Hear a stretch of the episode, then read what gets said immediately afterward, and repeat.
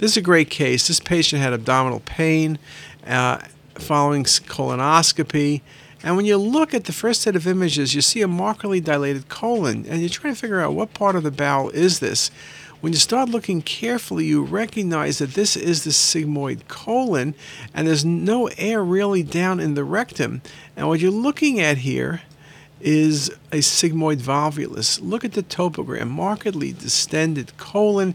You have to worry about distal obstruction, but then when you look at the pattern of the air, where the air is, where the sigmoid colon is, you recognize that you're dealing with a volvulus. CT can be tricky at times to detect volvulus. Obviously, it's easy to detect obstruction, but sometimes you're not certain of the cause, and occasionally you can overlook volvulus as one of the diagnoses.